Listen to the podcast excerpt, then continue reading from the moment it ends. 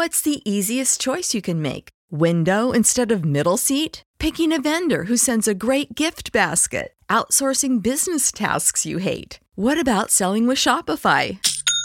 Whether you're selling a little or a lot, Shopify helps you do your thing, however you cha-ching. Shopify is the global commerce platform that helps you sell at every stage of your business. From the launch your online shop stage to the first real life store stage, all the way to the did we just hit a million orders stage. Shopify's there to help you grow. Whether you're selling scented soap or offering outdoor outfits, Shopify helps you sell. Wherever and whatever you're selling, Shopify's got you covered. Sign up for a $1 per month trial period at shopify.com slash try. Go to shopify.com slash try now to grow your business, no matter what stage you're in. Shopify.com slash try.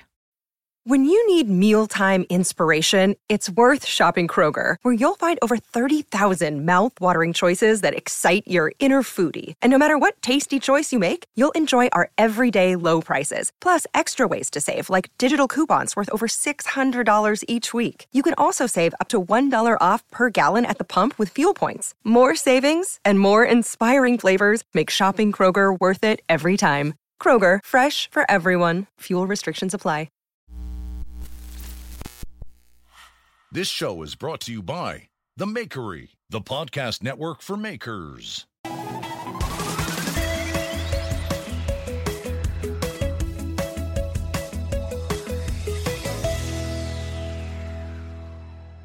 you want me to sing the jingle? If you want, if you know it, go for it. Here is the jingle. Welcome to XYZ. You go. Nice, nice. Welcome to XYZ, XYZ, whatever you want to call it. This is the podcast for anybody interested in CNC machining, whether you're completely new to it or whether it's something that you do on a regular basis. Um, this is basically a journey of me trying to learn as much as I can from our co host, um, Aaron Gough from Gough Custom Knives. Um, and I'm Craig Lockwood of Chop Knives. So this is a weekly show which we do on the Makery Network. So every Wednesday there'll be a fresh new episode. How are you, Aaron? Going good. Feeling energetic this morning, which is good. That's good. The final push before Christmas. Yeah, in my case, it's literally the final day. Ah, Um, is, is this the last mail-in day? No, no, I could probably go further, but like, I'm just, I'm just calling it. Yeah, that's fair enough. I'm That's getting very enough. close. Very, very close. Nice. I did see those um, luminous green chips that you were throwing this week. That was fun, man. It's That a bit scary awesome. to hit the cycle start button on a big CNC mill in the dark. Amazing.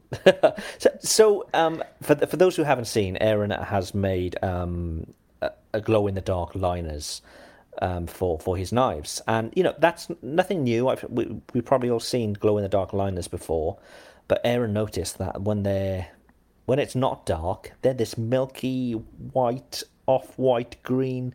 Not the best Yeah, they looking look shit. liners to use in the daytime. So you come up with a, solution for that. Well, yeah, I don't know if it's quite a solution, but y- it's it's yeah, a bit different. Just added um, a couple of types of pigment, so like a dye, a translucent dye, and uh, a fluorescent green pigment to them. So they have this really bright green color. Uh, they came out better than I was hoping, which is good. It's always nice. So you're pouring a resin into into a moldy or how- No, no, I'm actually like machining the underside of the G10. So um, I'm I'm making what I'm calling like a swimming pool, a little tiny kind of mold in the G10 itself, Right. and then um, pouring the resin in there, and then it sets, and then that's its final resting place. That's Ah, I see. so yeah, that actually has worked out really well. I mean, it's they're a little fussy to handle when they're still like fully wet because you've got this really shallow pool full of glow in the dark epoxy. But um, yeah, it worked out great. Wow. Yeah, that um, video you've done of, of you actually milling the chips looks looks looks very cool. It was very, Very fun. I, I... Can you hear that? That sounded like some sort of monster terrorizing the town or something. Yeah, that's my cat. He um, Ah, he loves to sing us the song of his people. Ah, fair enough. Um, Oh God! Wow. Hopefully, he doesn't keep doing that. It's Uh, yeah, it was it was very cool. I don't I don't like I thought oh I'll film it and I don't know what made me try make the transition to like, oh, I should be filming this in the dark, but Hmm. it worked really cool. Yeah. well, I mean, we may be disturbed by your cat, um, No, but we fine. also may be disturbed by my twins because we are. I'm, I'm currently back in the UK, um, in Wales, um, and we're we're in my sister's house for Christmas. But since arriving here, so it was like a 17 hour journey. Uh, we had to have a test before we left. It was it was quite traumatic actually. Um, but since arriving here, we woke the next morning to find that the um, the minute that first minister here in Wales has put Wales on a complete and utter lockdown. So we are we're holed up in my sister's house. Can't really go anywhere. It's yeah, shops are closed. Um, they're not selling anything. So it's been last Wow. minute am- Amazon for everything basically. It's it's it's been a bit crazy. And at the moment, we couldn't even get back into France if we wanted. They've closed all borders out of the UK. So Oh, we, we are liter- literally stranded here. It's crazy. How long were you supposed to stay for? It was a couple of weeks, right? Um, well, we were we were meant to be heading back on the twenty eighth because um, Ooh. basically about two weeks ago, the the UK government and the Welsh government said that they they were loosening, relaxing sort of things over Christmas, so people could at least have a Christmas because it's been pretty tough, obviously. Um, and literally two two three days ago, they pulled that rug from under everybody and said, "Nope, shops are closing today." Um, which was crazy because they announced this at 5:30 p.m., which is obviously normal time for businesses to close. Um, it just the timing was just just terrible, terrible. Uh, It's just very strange. But as I said, we tested before we came in uh, into the country, so we know we're good, and we we literally are stuck in the house now, not allowed to leave the house. Um, so it's, it's like being under house arrest. It's quite crazy. It's crazy. Yeah, yeah, hopefully 2021 is going to be a better year. Oh, I, I Is this doubt- our last? Is this our last show for the year? Um, well, let me think of the dates. Um, Fri no, there will be one between Christmas and New Year, I think, isn't it? Gotcha. Um, yeah, Well, Christmas is Friday, so yeah. I think for that one, my, my family has a tradition that we do uh, like goals and hopes for uh, the next year. I think we should. That uh, would be good. Yes, yes. I've got I've got many, lots and lots. but uh, with regards to work, I haven't done a stitch because I had a couple of knives to finish um, just before we left for the UK, which which I had done. Um, but these are still sitting. I can see them now. They're actually on the table next to me here. Um, they can't go anywhere. The the postal service is now finished for Christmas, and we're not allowed to leave the house. So yeah, it- it's it's a real real bummer to the end of the year, but it is what it is. We need to automation can solve your problem, Craig. But probably, probably Yeah, we just could. just yeah, order a drone from Amazon, yeah, attach the knives to it, and I'll send it send it off. exactly, exactly. That would work. Yeah, but um, yeah, roll on um, next year. It, things can only get better, as they say. Don't say that, man. You'll jinx us. I know, I know. but we've we've had a few questions from people on Instagram. So yeah, last week we set up the Instagram account for the podcast, which is xyz.cnc. And I've been Um, shit posting, as promised. Yes, you 3D printed a cat this week, which was nice to see. Yeah, and 100% of our listeners agree that Die Hard is the best movie, best Christmas movie ever made. Uh, yes, I agree too. Although maybe Home Alone is a very, very close, close second. on a good I- day, on a good day, I may say Home Alone. I'd like to see a realistic Home Alone because he definitely killed those guys, like in the opening scenes. Yes. Yeah, yeah, be much yeah shorter the, movie. the paint tins and so on on the head. Yeah. It's, yeah, yeah. But um, yeah, so we've had some questions from from people, so I thought maybe we could get into them today. Absolutely. Um, the first is from Nick Johnson, and this was on Instagram. Um, he says, "Hey guys, first I love the show so far. Okay, this, this is a glowing review so far. Um, keep up the good work, and thank you guys for the entertainment. And second is one discussion that may be worth having is about feed rates and cutting speeds, regards to the material being cut and the tooling material. For example, what kind of feed rate and cutting speed would you use for G10 or a stabilized wood, etc., and how might those change if you used carbide instead of um, HSS, uh, steel, hard steel, High speed steel, yeah. high speed steel? Yes, yeah. There, there are of course resources out there to figure this stuff out, but it may be a fun discussion, and I'm curious about your guys' experience. Sounds like a good one to me. Yeah, um, feed rates, um, tooling, it's all in there. So I would say right off the bat, um, high speed steel. I don't personally think has much of a place in a CNC machine. Right. Um, and so you- can use it for. So I use it for drills and some reamers, and that's about it. Um, but my machine, you know, I have a pretty wide uh, spindle like RPM range, um, and I can usually tune it pretty well to the material. But when you're talking about small CNC routers, um, high speed steel is actually an even worse choice because you're often going to be running far higher spindle speed than you actually need because you can't go low enough, right? And that's going to put a lot of heat into your cutting tool, and with high speed steel, it's going to burn it up. Um, you know, it's going to destroy the edge pretty quick. So, yeah, I would say like if you can go with carbide, it's it's normally not going to be much more expensive, um, and you will get much better results.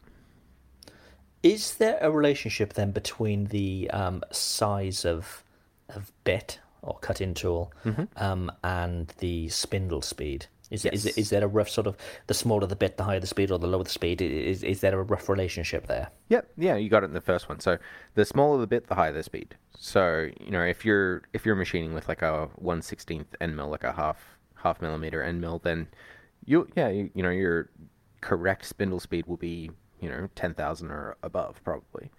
Um, but it also depends on the material. So uh, different materials have different um, spindle speed or surface feet limits. You know, so um, like G10 and aluminum basically go as fast as you want. Um, those those materials, there's no real cap.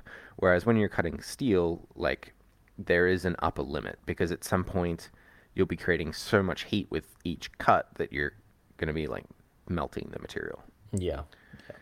Um, so yeah, like as you go smaller, you need higher RPM, which is why you know again for a CNC router, it's it's perfect to go with carbide because that that means you can go with higher spindle speeds, and then smaller tools again means that higher spindle speeds are more correct. So And I suppose the more exotic choices there are they sort of diamond coated tips, that kind of thing. Is is that more expensive? Is it you know will they last longer?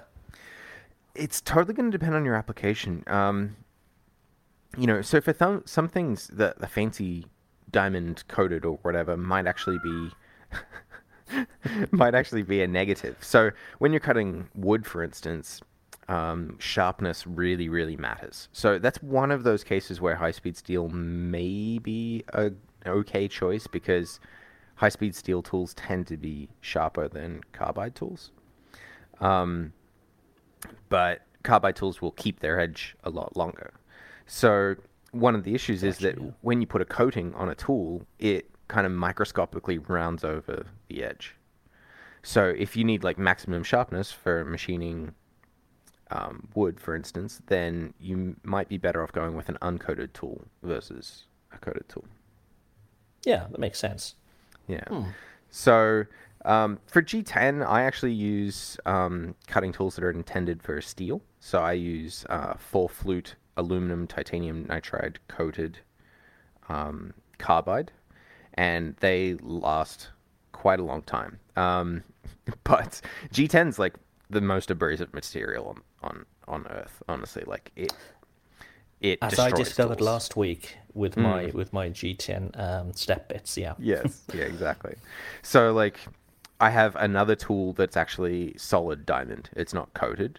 Um, that's a two flute ball end mill, and that's uh, PCD diamond tool. So that that's like, you know, normal end mills are like twenty five bucks, and this thing's like two hundred and fifty US. Wow. Yeah. But that is, I, I don't know. I've machined probably like sixty pairs of handle scales with that so far out of G10, and it's still like brand new. Right. Okay. Um, Hmm. Could you recommend anywhere to get these tools for people? Because I mean, some of this is quite specialist stuff. It's not the kind of stuff you're going to find on Amazon, maybe. Yeah, I mean, I'm pretty biased. I, I like I like Maritool. Um, the owner of Maritool, Frank, has been really supportive of me and my business. You know, every time I'm like, "Oh my god, I need a, a special tool to make this thing work," he sets me up, and it's been. I, I wouldn't be where I'm at now without his help. So I really appreciate that. And of course, I'm gonna plug, you know, give him a plug for that. So Of course, yeah. um, he's he's added the diamond tools to his lineup at my request. He's got downcut uh, end mills, which are fantastic if you're like machining materials on a vacuum chuck or something. Um, he's got you know two flute, three flute, um, four flute, all the all the tools you could need. They're all there. Um, I was I was reading a story this week about um, somebody just had a, a CNC router and they were using downcut tools with M I think it was MDF that they were just cutting through. Um, and what was happening? It, it was pushing the um, uh, not chips but the dust I suppose down. Yep. Um, and while still heating up, and it was they were catching fire actually in the holes, but they were sort of um, routing out. So, so, Yeah. yeah. It's, it's, Yeah, the, with downcut tools, um, you kind of you need to have somewhere for the, the chips to go. Yeah. you know, um, So if you yeah, route it out to pocket, it probably isn't best. But if you're going straight through as like as a whole, Yes. then they'll fall through and you're good to go. Okay. Yes, exactly. Yeah, not a good idea for a pocket, especially because they don't actually cut on the bottom, because the flutes are angled down. Ah, okay. Yeah, so you end up with what's called a negative rake uh, cutting edge on the bottom, which, yeah, you don't you don't want that in, in wood or something. There is a very fancy type of tool. Um, oh god, I've gone blank on it now. I, I have one at the shop, um, but it's basically an upcut on the bottom and the downcut on the top. Oh wow.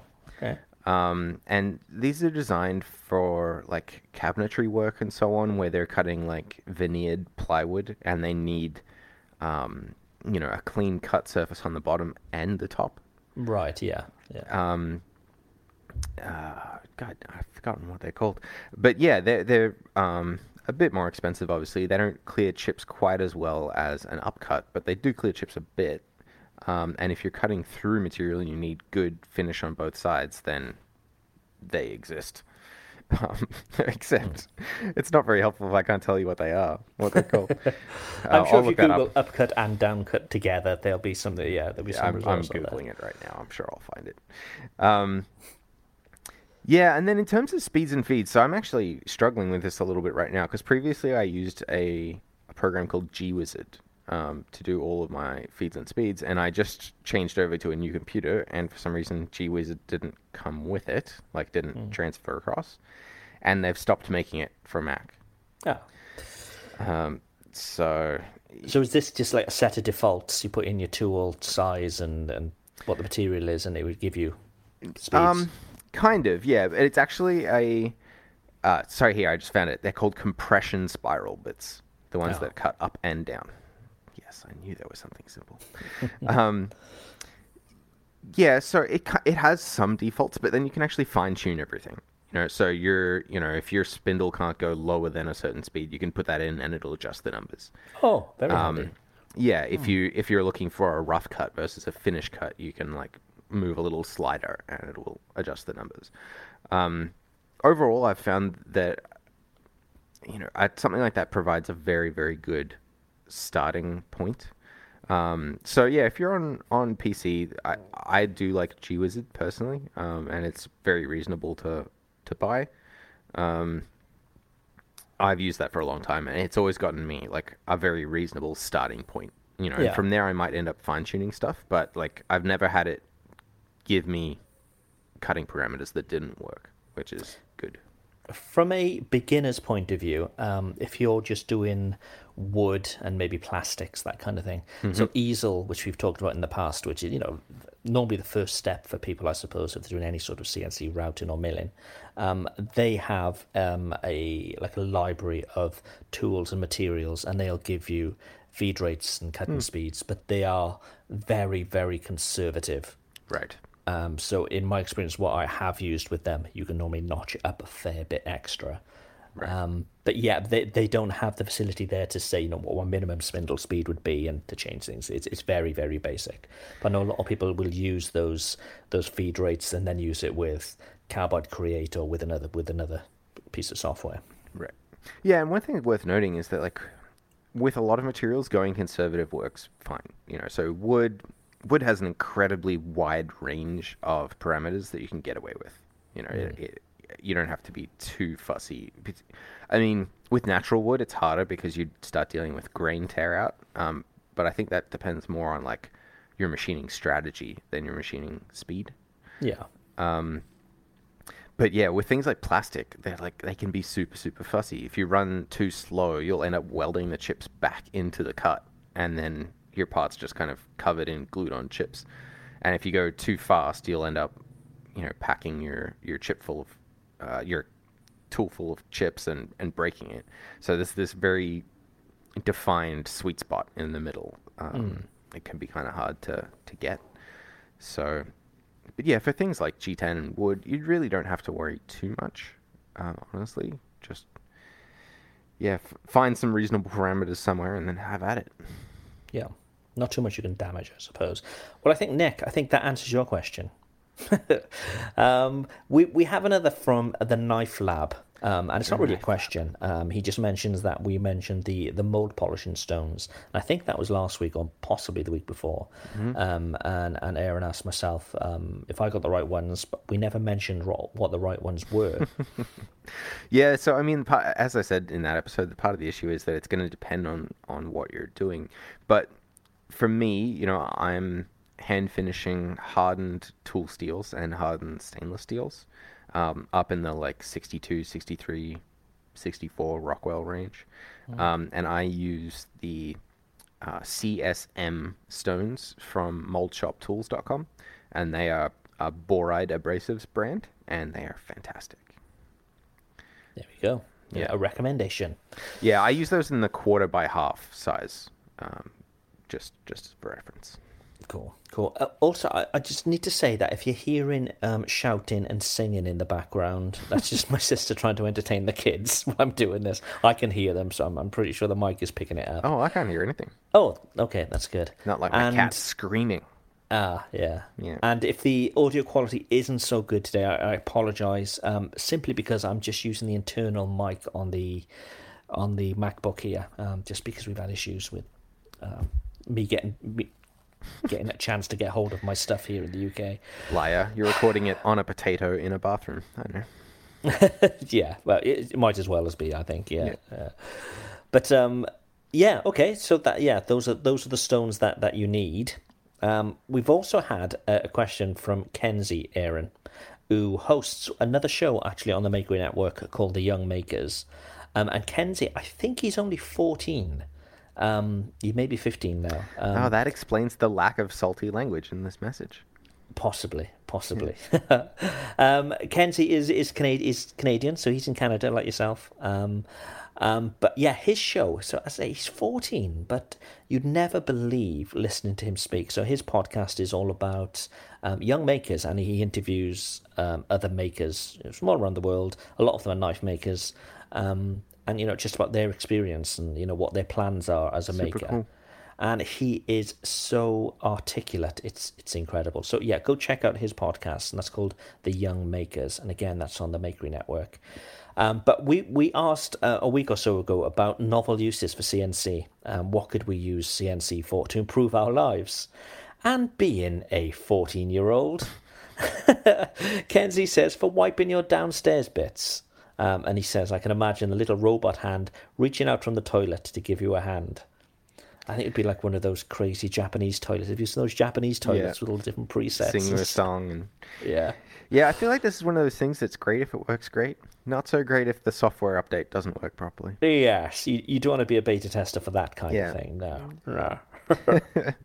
but uh, talking about those those Japanese machines, those Japanese toilets, they can even to take this down a wrong route. Oh, no. But they can like analyze your waste if you like it and see you know what vitamins you're lacking in that kind of thing. It's crazy. That's awesome. yeah, it. yeah. Everyone should have one. Yeah.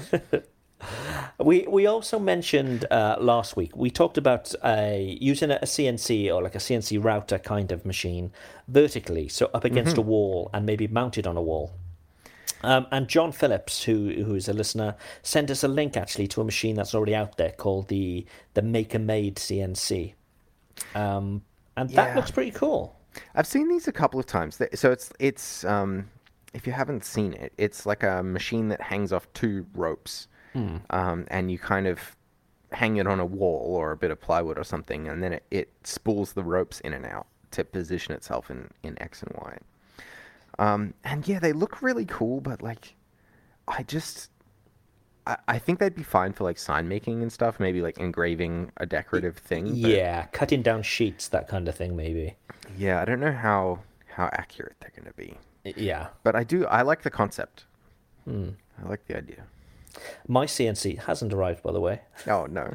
Um, but I'm pretty sure we're, I'm going to miss it, so it's going to head it head back, which is good because that means I can then ask for um, a refund because the order didn't arrive, and then I can get um, one of the. I think I'm going to go with the Onefinity machines because they look Right.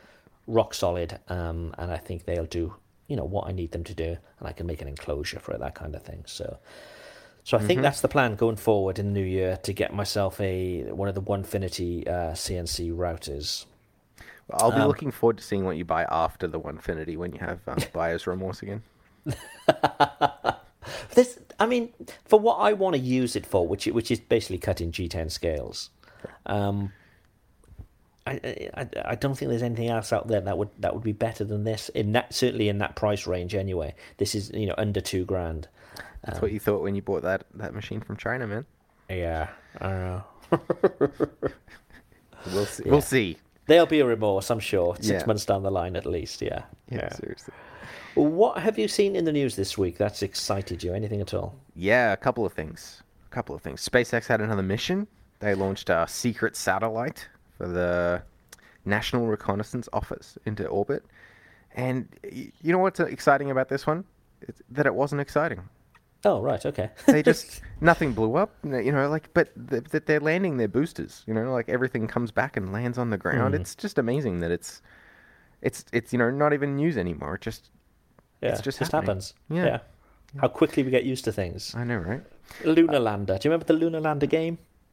Oh yes, We had to try and land the, the land the ship back down. I it's blew pretty up much a lot of landers. yeah. It's pretty much like that. Yeah. Um, what else has been happening? So in Singapore, they approved lab-grown meat to go on sale for the first time. Hmm. I, I like it. It, it it seems to it needs to be the future, but the, you know, but it seems that we we need to head down that route. Um, yeah, I. I I, uh, I, I don't know how I feel whether I'd be willing to eat it at this stage. Maybe As long as it's not like a horrifying petri dish with petri dish with you know eyes and a mouth, and it's it's looking. Yeah. at you. You know, yeah. I, I I'll be fine. I'll I'll, I'll eat it. Uh, are, are you a meat eater anyway? Are you Yeah. a, vegetarian? Of you are okay. Yeah, I I, knew I liked. I knew I liked you. Yeah, I've previously been a vegetarian, actually. You know, I, I do think that like industrialized meat farming is like kind of a horror show. yeah, agreed. Yeah, yeah. Uh, maybe more than maybe more than kind of, you know. And I Hmm. think part of the issue is too that just too many people these days don't they don't know where their meat comes from. You know, they they don't think about it. They don't they don't care. You know, and I think and everything a is, lot is of- cost based. yeah. You go to a supermarket and they're, they're they're trying to compete on cost, not quality, which is which is the issue. I saw the funniest thing a while ago. I don't, whenever I think about vegetarian, you know, meat eating kind of subjects, this always comes to mind. There was a, a lady near me um, who was just walking around, and this, this lady is walking along, and she goes across the street, and there's a, I think it was a squirrel that had been squished by a car. And she saw it and she screamed. She was like, "Oh my god!" Oh! And to comfort herself, she took a big bite of the hamburger in her hand. and I was just Not like, knowing the the hell that these cows live under. Yeah, yeah, I was just like, wow, that's um, yeah, I don't know what that is, but I just it just stuck in my head. I don't know why. Yeah. But Yeah. we've got a, as as you know, we- we've mentioned before, we've got twins, and um, Daisy, the, the one of the twins here, um, eats like crazy. We'll eat anything put in front of it, and so on. Um, but if we're watching like a TV, a cartoon or something, and a chicken comes on, um, so Molly will make the chicken noise and do the wings, but Daisy will go yum yum. It's, oh Jesus, that's very French. That Uh-huh. crazy. Oh, no. And then in actual engineering news, well, CNC news, um, the chemical company BASF, they make um, you know lots of plastic and that kind of stuff. They've been doing some 3D printer filaments, and they just introduced a new metal 3D printer filament that you can print at your house. Wow, at sort of standard temperatures then. Yes, yeah. So um, I'm just looking it up now to get the the price. Um, it you know it's basically like a, a wax binder with metal dust in it. Um, I think there's some some plastic in there too, so that it'll print properly. You can print it on any standard printer that has like a 100 degrees Celsius hotbed, um, and then it comes with a ticket, a golden ticket, um, and you send your parts away to be debinded and sintered, and then you get back metal parts. Oh wow, wow. Yeah, so I think it's a really interesting concept. I, you know, I think it's super cool that you can just on a standard printer, like on on your little Prusa Mini, you could print, you know, metal bearing parts. yeah. So so so what will they, when you send it away? What will they they'll they'll sort of melt away the plastic? Is that is that right? How, how was- yeah. what was the I was- finishing? I was looking this up the other day because I was like, can I do this at home? Tell me more, you know. Um, so basically, it sounds like what they do is they use a vapor degreasing system. So they use a, like a solvent, um, and they put your part above the solvent, and then the solvent is heated so that the vapors kind of land on your part and slowly wash away the binder. Right. Um, and then when there's a very small percentage of the binder left, just enough to h- keep it held together, they take it out, they let the solvent dry, and then they put it in um, a high temperature oven with an inert atmosphere, um, so like argon or something, and then they heat it up until it all of the little metal particles kind of melt a little bit and bind to each other, and then they let it cool, and you have your your finished pot. We're living in the future. Yeah, seriously, right? So it's it's uh, the material's 316L stainless, and the L stands for low carbon in this case, and it is uh, $465 for three kilos. Wow. Okay. Okay. Pretty expensive. So that's that's one spool. Yeah, it's not cheap, but um, oh, I can I can hear the girls now. Yeah, I'm trying to mute in between me talking and me not. Oh, so that's- so that's bear with me. Uh, that's fine. Um, yeah, I mean, but if you don't have a CNC mill and you know parts would be too expensive to send out to have them made or something, then yeah, you know, it's Possibly an option for people. totally. Yeah. So yeah, it's just super cool that that's out there. Yeah, and you sent me a link this week as well to the to the Bantam tools to the to their Yeah. desktop CNC mach- Yeah. machine. Um, and that is definitely you know a mill as opposed to a router. You know the- Yes. the, the way it sort of works. Well, I would still argue it's it's a router. Okay, okay. They call it a mill, but I think the spindle speed kind of puts it in router category. Oh, okay. I- Is that how you'd categorize them? I think so, yeah. Okay, because you know that. So I think the lowest spindle speed on that thing is it's above ten thousand RPM. I'm just I'm just Right. l- looking at the specs now, but um, it it does machine aluminum pretty Yeah. pretty competently by the look of And it. it seems that's what it's designed for, for sort of aluminum. Uh, I'm saying aluminum now. Aluminium is the proper way to say it. Aluminium prototyping, but um, but it, but it's got a very, I assume, to be a very low-powered spindle because I think it's a 300 watt spindle. Yeah, two hundred and um, fifty. Wow. Oh no, three. No, it says. Hang on a second. It says three fifty for the total power requirements, two fifty for the spindle. Right. Okay. So that that seems very sort of low power to do, even for aluminium. I would have thought. Yeah, I'm it I'm really works. impressed. I honestly like I, I've seen it a bunch of times. You know, I kind of interact with them on Instagram because they have some hmm. really cool videos showing off the machine. But I'd never really like watched a video, you know, start to finish showing how the machine runs and, and so on. And honestly, after watching the video, I'm I'm really really impressed. It's a really nice um, package. You know. Yeah. Um, Well, well, it seems to be tuned very well for what it needs to be doing, and it's it's made by um, Bantam Tools, which is headed up by Bre Pettis, who used to, uh, well, who founded uh, MakerBot. Right. So you know the, the company that really that bought sort of consumer three D printing. It's the first sort of brand, I suppose, that made it you know popular, and I, I think MakerBot set up Thingiverse originally as well, um, which is obviously the you know the library of, of print files that anybody can go to and download stuff. Um, and you know it's it's got its own software built for it as well, and it's Yeah.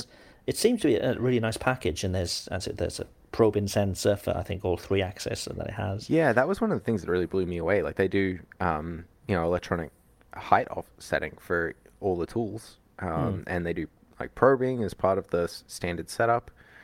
Um, yeah, just just really a nice little package. I'm just trying to look at the pricing here, but yeah, just just I was impressed.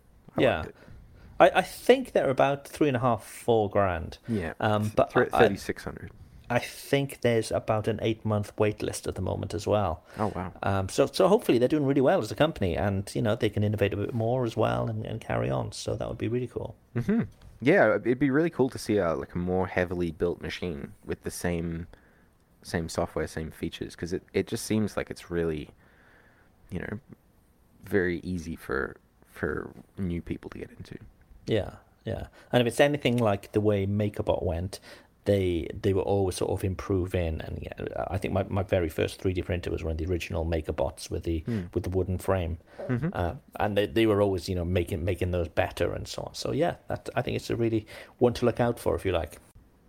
And I was just thinking on on that on that realm, you know, what are what are are there other little machines like that, you know, that are just really well put together, you know, hmm. like I mean that is you know a full machine with an enclosure, whereas. yeah. in that price bracket, you are looking at you know what I'd consider to be sort of routers, um, and quite often you are literally putting in you know a, a third party router into it rather than a spindle, um, a specific spindle. Um, for that sort of price, I don't think there's much else out there. They've been really clever with their spindle. I don't know if you, you noticed this from looking at the photos, but the motor that's driving their spindle is actually a um, a brushless DC uh, like radio control motor. Really, right? Yeah, or like a variation thereof. It might be one of the ones that's designed for um, like the electric longboards, the electric skateboards. Oh, right. Looks yes, kind of yeah. like that.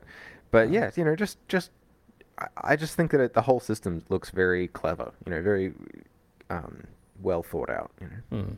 And it and it seems to be all built in the US as well, which they're which they're very proud of, Mm-hmm. and that sort of links back to what we were talking about last week, where you know it's it's easy to buy machines, not not easy to buy machines from China, but there seems to be a lot more choice of of machines. A lot more choice. Um, yeah. Yeah, I do appreciate that. Trying to trying to keep everything domestic if they can. Yeah. So, so with Christmas coming up, um, um, we've certainly missed the boat for, for Christmas presents for people. Um, but let's um, say you're looking for presents for somebody who are, who is interested in CNC. Um, what are those little things that make things easier for you that are inexpensive, um, but sort of punch above their weight? Or electronic tool setter, I would say. Like if you don't have one, they're they're amazing. they so it's just um, it's like a little LED with a battery and then um, a kind of precision metal assembly, so that when you touch something conductive between the top and bottom, it lights up. Right. Okay. Um, and so they're set to be like a, a perfect height. I, I, I bought one from Shars, you know, which is kind of the place to buy Chinese tooling in, in North America. Speaking of buying Chinese machinery, and it was um, yeah like a hundred bucks, and I've been using that for like six years. It works great. Hmm. I mean, it, it's not CNC focused, but um, I think we're going to be doing something very similar to this on Knife Talk coming up. I mean, little little things for, you know, knife makers should have, Mm-hmm. um, and those little angle finders. You know, those little electronics Oh, little yeah. cubes. Yep. Um, they are incredible, and they are so cheap. I, I needed to buy. I needed to buy a replacement because one one I had was broken, and um, I ended up buying like five because they were just so cheap, and you know, you can have them around different places. Um, those are the kind of things that I think, yeah, everybody should be getting, without doubt. I don't use them. I, I like I, I know I know of them. I've never really had a use. Oh right. I mean, I use them for you know if I'm, but that's the thing. Your machine in virtually well everything. Um, you you're not taking much to the to the grinder, I suppose. No, I Um, just just like after final assembly, I'm grinding off my the heads of my bolts, and that's it. Yeah, yeah, but um, yeah, I use it for you know any any um the, the platen, making sure the platen's square, um, and that kind of thing. And I, I did use it to set up that little really dinky little CNC machine I've got as well, just to make sure that the spindle is is um, square with the with the bed. Right. Um, but yeah, they're just really, really handy. Th- th- those kinds of things, and things like squares. You know, make sure you've got plenty of them around. All those kind of things. Gotcha. Yeah, it's interesting too because like when I say I don't have much use for it, un- unfortunately I couldn't use something like that to make sure that my spindle's square. You know, like you just you get to a level like when you're talking about a big CNC mill, you get to a level of precision required that uh, something like that can't do it. Yeah, so when I'm so it's interesting, even though my machines weigh like five and a half thousand pounds, if if they're not leveled properly, the frame will twist and the spindle will be out of square relative to the table. Ah, Um, so yeah, you have to get a precision level and put it on the table and go around and adjust the leveling feet until the, the table is level. And then to verify that the spindle is square relative to the the table, there's a bunch of different methods, but the method that I use, I actually put um, a precision ground test arbor in the so like a, in the spindle. So it's a, a special metal rod that's designed to have the same taper as my spindle, and then it extends out about 10 inches. Um, and then I actually track a dial indicator up and down on that, um, on that precision ground surface, and i- if it's out of square, the dial indication, the dial indicator will change its reading. gotcha. Yeah. But that's that's to square a machine, you know, to within a couple of tenths over 10 inches, Yeah. not yeah. not you know point point one de- degree or The degree, exactly. Yeah. Yeah. yeah, So, so how did you get your? Because you you've got the two machines now, the 2 Mm-hmm. the two big mills. How did you get them into the shop? Have you got like you know garage doors that kind of thing? That No, they both went in through standard double doors. Oh, Yeah, so the they're actually the same exact machine mechanically and electrically. It's just that one has an enclosure and one doesn't. Um, and getting them in both posed challenges. So the the one with the enclosure, I actually had to take half the enclosure off to get it through the door. Um, but then getting it through the door was super easy, very very very simple. Um, it just fit right in on a forklift, no problem at all. Um, and then you just reassemble it. And honestly, it's not too big of a job to take the enclosure off. It's only about two hours, yeah. um, so not bad at all. The other one fits through the door uh, because it doesn't have the enclosure. Just it just fits right through the door. But the Z-axis couldn't go low enough. like I had to take the cable chain off, and I had to do a whole bunch of stuff to to try and get the the Z-axis low enough. Um, sorry, on both machines you have to take the Z-axis servo off, and you have to bring the spindle all the way down. Um, but the cable chain, so it's like this big kind of plastic chain that has all of the uh, spindle cables, the electrical wires and stuff in it. That still is too high, so you have to undo the mounts for that and kind of squish it. Um, and unfortunately, with the the VMC 10, the one without the enclosure, we had to kind of give it a, a running start. We had to like, it wouldn't quite go low enough, so I had to just hold it down and then be like, all right, give her, you know, Oh, squish it through. Oh, jeez. Um, it was fine. It worked. And uh, obviously, everything then requires you know leveling off and all the rest of it again once Yeah. once it's parked up in it, in its in its place. Yeah, so like machines had to get reassembled, which isn't a huge deal, just a couple of hours per machine really, and then yeah, level them up. Um, and the biggest problem is that on, on the VMC 10, I, I don't know what had happened to it. One of the leveling feet was stuck. Um, it's always been like that ever since I got the machine. I've never managed to unstick it. It was like rusted in place or painted in place or something. So previously, I've always just leveled the machine using three feet. Like I've been able to work around it. It's fine.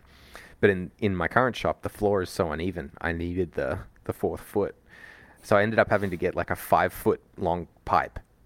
Um, you know, so like a bit over almost a meter, a meter long pipe on the end of a giant Allen key, and just like put my whole weight into it. And when it when it finally let go, it was like a gunshot. Yeah, I can so imagine loud. if you that much pressure to, to turn. Yeah, geez. Yeah. Wow. So, but now I've got all four feet, which is good. So, what advice are you giving to anybody who? I mean, you've just you've I'd say you've just I mean you just mentioned how you move the two machines. Um, if anybody's looking to buy an old CNC mill, which you've done and you've you completely refurbished them, Yeah. where you know how it, it, it boggles my mind how you managed to strip these machines down um, clean them all up and fix any parts that you need to get them all back in the wiring and everything else to get these machines running again what what resources did you use for that, or, or was it just take it apart and we'll try and put them back together again? Yeah, there's a bit of that. I mean, I you know I've done a lot of taking things apart and putting them back together. I, having some practice definitely helps. You know, I think there's very few things that I own or buy that um, I don't void void the warranty on like immediately. um, so yeah, you know, d- definitely if you don't have any experience like you know taking stuff apart and putting it back together, then I don't think that you're going to have a particularly good time. It's not it's not going to be f- any kind of fun, you know. Um, but yeah, you just have to be really methodical. You know, like cell phones are super handy. Take photos of stuff. You know, like whenever I'm going to take uh, some electronics out of a machine or whatever, I'll take a bunch of photos, and that saved my ass a ton of times. Going back afterwards and being like, Having that "Where was- reference point to go back to, yeah. yeah, where was this thing again? You know, like oh god. um, you know, clean, keeping things really clean also really helps, and and cleaning things when you get them because you know an old machine, if you go through and you really carefully clean it, you know sometimes you'll find like a bolt that's loose or you know whatever. So, one of my machines, the guy that had worked on it previously, was just an idiot. I think you know Just an idiot. just an idiot. Um, the, you know, so when I went to inspect this machine, one of the servo drives wasn't in the machine. They were like, "Oh, it's you know, one of the servos burnt out. We had to take it out." And I do wonder a little bit whether that servo drive was missing out of that machine, so that I couldn't properly inspect it, because it had a few more problems than what I was what I was Right, told. know. yeah. Um, so when I started using that machine, I noticed that the, the Z-axis had a ton of lost motion, like a ton of backlash in it. Um, you know, so you would move down and then you would try to move up, and the, the machine would think it's moving for about five thousandths of an inch, and nothing would be Before happening. anything sort of kicks Yeah. in, yeah. And so I took it apart, expecting I'd have to replace the thrust bearing or something. So the thrust bearing's the part that secures the ball screw and stops it from, from moving around. Um, and it turns out that uh, someone had taken it apart previously and just not done a couple of the bolts back up properly. No. You know, so like that machine was probably out of service because they were like, "Oh, we replaced the thrust bearing and it's still got backlash. It must be the ball screw. We don't want to, you know, pony up the thousand dollars to replace the ball screw. So we'll just stop running that machine." But it was just a couple of bolts. Yeah. You know? So yeah, whenever I am, whenever I'm like reassembling something, I'll put it back together, and then I'll look at the whole assembly, and I'll go around and kind of touch each bolt and be like, I tightened that, I tightened that, this has been done, that's been done. You have to be pretty methodical, have like a checklist, um, because otherwise it is kind of easy to you know put something back in the wrong order or you know forget to put. I, I've done that before. Everyone does that. You know, you Yeah, put it back together and then you've got like You're a bolt a left over, bolts. and you're like, Yeah, oh, exactly. God damn it! You have to go back and find out where they came from. Yeah. Um, So, have you got like a, a quite a rigorous maintenance um, schedule for your machines? Because obviously, if the machines are down, you, you're not making, um, and you've actually, you know, you, you've got the two, yeah. um, but these are doing different jobs. You said so. One isn't a, um, you know, if, if one fails, you don't just jump onto the next because that's doing something else. So, what sort of um, maintenance schedule do you have? Um, yeah, I mean, you you should have some sort of maintenance schedule. I'm pretty easygoing about that. Like, I'll just, you know, like one of the machines needs to be greased every X number of hours. You know, I do that. Um, the other one has an automatic oiling system instead of the grease, and it'll just yell at you when the oil runs out. So you just fill the oil up. You know, apart from that, you know, there's really not a whole lot to do. Um, that, that's kind of it. Just, Um, just as people nice. say, you just press a button and a knife spits out at the end. Yeah, exactly. Just like that. It's just like that. um, yeah, like having the automatic oil system is really nice. Uh, it definitely means the machine's going to last longer running production because it's it's never without oil. But they they when they set the parameters for this automatic oiling system, they were a bit aggressive. It does one shot of oil every four minutes. So that machine drinks about a gallon of oil a month. Oh, and jeez. and then um, because I took the enclosure apart, um, I didn't realize how much oil this machine used, and so I when I put the enclosure back together, I was like, oh, I, I don't need to seal it up. You know, normally you would put like um, like caulking along the along the joints, and I was like, I don't need to worry about that. Yeah, so now this thing just pisses oil onto my floor. All over the floor. Yeah. so um, one of the things for early next year is I'm gonna have to go through and degrease the machine really well, and then uh, seal up those joints. You know, Yeah. like I can't I can't really put caulking on it while it's Still Oily. So oily, yeah. Yeah, Yeah, makes so- sense. yeah. Don't don't do that. If you do take an enclosure apart, make sure you seal it back up. So g- going back to um, your your space age liners that you made, Mm, the um, glow in the dark. These glow in the dark. Yeah. Are these going to be a, a constant sort of in in stock? Is this something you're always going to be offering, or is this a one off special? No, I think I've been trying to come up with some glow in the dark stuff for a while. Just it just looks cool, man. You know, like some people definitely think it looks cheesy. It can look cheesy. I think it looks super cool when it's done right. Um, I would like to keep it in stock. Yeah. Nice. Um, I I've been working on an idea for a long time, um, called Project Blinky. Project Blinky. Yeah. I'm intrigued. And the idea was rather than using, you know, the the um, you know, standard kind of glow in the dark dust or, or whatever, to actually have like an LED inside the knife that just Ah, gently glows. well, um, I've been thinking along the lines of something very similar, um, and I I started it um, last March because I was going to launch this on April Fool's Day as a, a new knife that I'd be selling, um, but for some reason I just didn't get to it. So basically, I took one of those, um, you know, the pedometers um, that measure steps. Yes. I mean, we've all got them on our phone and stuff now, but you know, you can get these like tiny little Chinese ones for like, you know, pennies. They are they're literally pennies. Right. Um, and they've got one of those little, you know, the, the CR twenty thirty two, whatever, those little button batteries in them. Yep. So I thought, well, if I cast a handle, just a clear handle, and then milled out some pockets in there, Right. I could have um because uh, my my my knives are sort of full tang, uh, just like yours, and they're sort of skeletonized. So you could get you could use both sides of the handle to fit something in. Right. Um, so the whole idea is you'd have this pedometer in with a little screen telling you how many chops that you've done. And and the, the whole thing was, you know, uh, you know, you go to your boss and say, "Well, I've done you know thirty thousand chops today. I need I need a rise." And it was a way of measuring your efficiency for a chef. And this was Oh all going to be a joke for for um, April Fool's Day. Um, but yeah, I'm intrigued of that, like putting something in the handle of a knife, um, Yeah.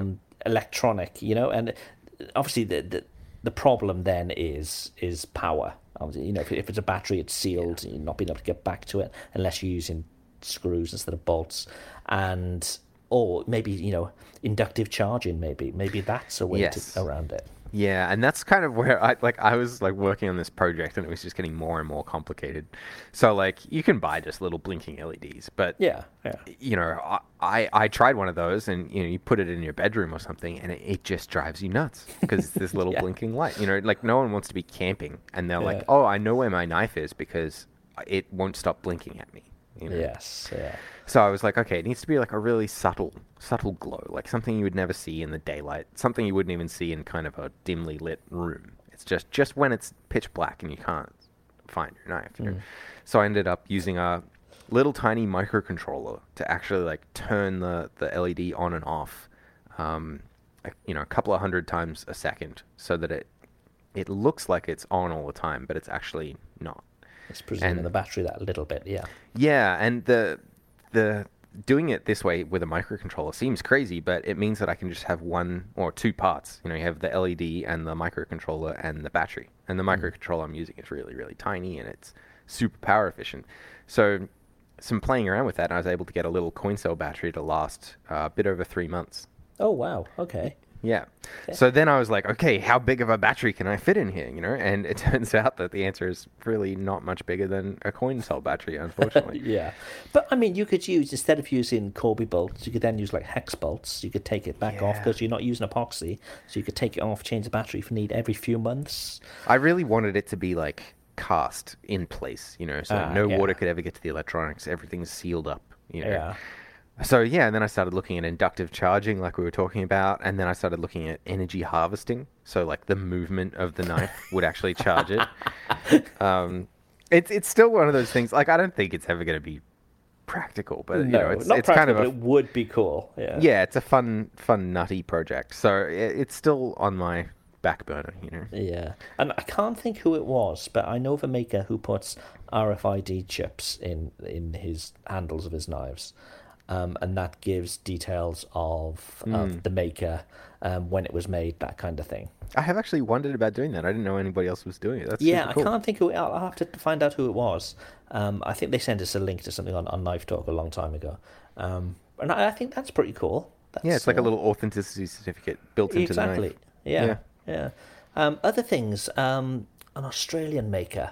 I can't think who it was, but he laser etched um, the blade to have this pattern on it. Um, and he also had a, a an iOS app to go with that then as well, and it was image recognition. So when it recognised that um, image on the blade, it then come to life, and it, it then started animating that kind of thing. That was really cool. But again, it's not practical in any way, but it, it's just something quite Bit cool. fun. Yeah. yeah, yeah. Yeah, interesting. So that's that's April Fools now. That that's been I've blown I've blown the gag. Yeah, seriously, I have to think of what I'm going to do for this April Fool's. A couple of years ago, I did a review on a chocolate toolkit. Yes, I remember that. Yes, yeah. Yeah, that was that was delicious. The thing is, I think people are expecting stuff on April Fools now. If you see anything that looks half dodgy, you're like, well, pff, that's not real. I think it's the perfect opportunity for a real company to introduce something just wacky and crazy, but that is real. There are companies that have done that. I forget. I'm trying to think of what the example was, but there are companies that have done that where they introduced something that sounded, oh, you know, that's so futuristic. There's no way Yeah. it's real. And then they were like, no, no, jokes on you, it's real. Yeah. I love I it. think didn't the the Segway do that years and years and years ago? I I'm feeling that was on an April Fool. Oh man, the seg segways, oh, they're so. That was marketed as the ultimate in personal transportation before Yeah. people knew what it was. And we thought, what the hell is this? This is going to be amazing. And it was like, oh, it looks a Yeah. shit. I, I, yeah, I still, I, I like them, but yeah, I don't, I couldn't see myself riding around on one, you know. yeah. With, yeah, and keeping any sort of credibility. Yeah. Yeah, seriously. well, I think uh, we've we've gone far enough into Crazy Town today. Mm, I think so. I think Yeah. so. I think so. So, are you ready for Christmas? Have you got everything sorted, ready to go for the big day? Uh, no, No. what are your plans? Have you got much going on? no, no, not at all. I mean, um, we're in a, a social bubble with my girlfriend's mum, so we're gonna have Christmas with her. She lives by herself, so everything's kosher there. So yeah, it's just gonna be very, very chill. Um, yeah, that's pretty much it. You know, like talk to my. I, it's funny, like you know, I think the the whole social distancing thing and, and being online is is very new for a lot of people. But my parents still live in Australia, so we've done you know online Hmm. Christmases for the last fourteen years or whatever, however long I've been living in Canada. So yeah. So you're used to that as well. Yeah. yeah, bus- yeah. business as usual there. Yeah, but you know, hopefully you can take you know a few days off and you can relax Yes. and refreshed, ready for you know a new year and new challenges and, and and new products as well, which which we can talk about next week with regards to um you know plans for the year and what our hopes and goals are maybe. Yeah, I'm looking forward to it. It's it's gonna be exciting. Like things are gonna change a lot for me next year, which is fantastic. Awesome, awesome. Right, well, I think that's a show. We shall let everybody get back to their turkey um, and pulling crackers and all those kinds of things. Um, yeah, everybody have a great Christmas. Yeah, happy Christmas, guys. See you next week. If you like this show, take a look at our other shows made for makers just like you at www.makery.network.